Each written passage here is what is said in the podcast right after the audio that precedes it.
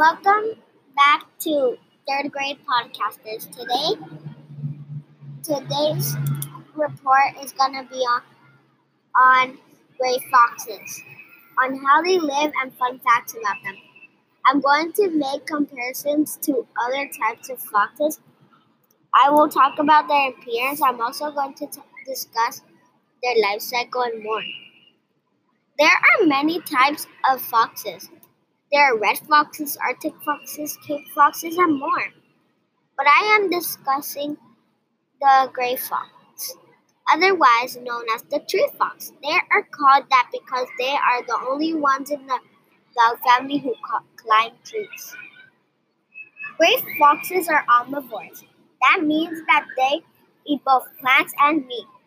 Gray foxes are predators and prey. Other animals like to eat gray foxes. Gray foxes eat bugs.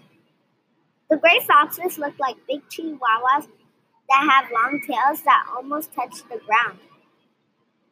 They look fierce and bold. They're, they look strong and dangerous. People shouldn't get too close to them. In, in,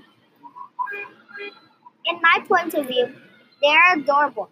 After five days of mating, a female gray fox sorry.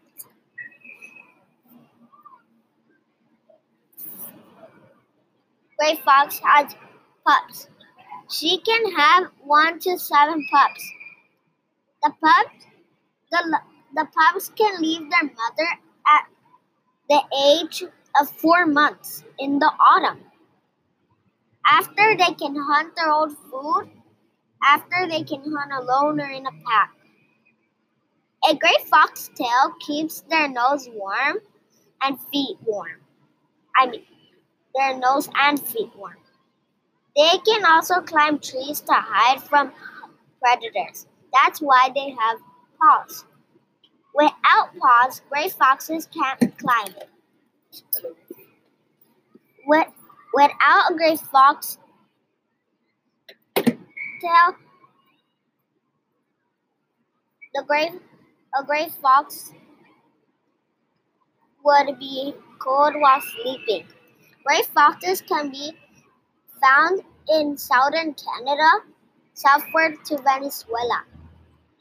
You can also find them in Colombia, in the mountains. Gray foxes are near extinction.